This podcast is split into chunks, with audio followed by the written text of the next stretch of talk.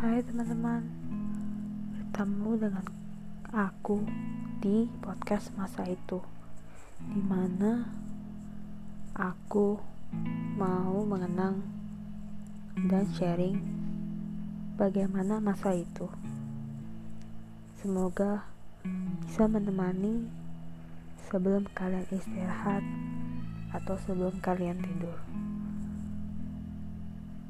Selamat malam semuanya dan kita bertemu via suara kembali.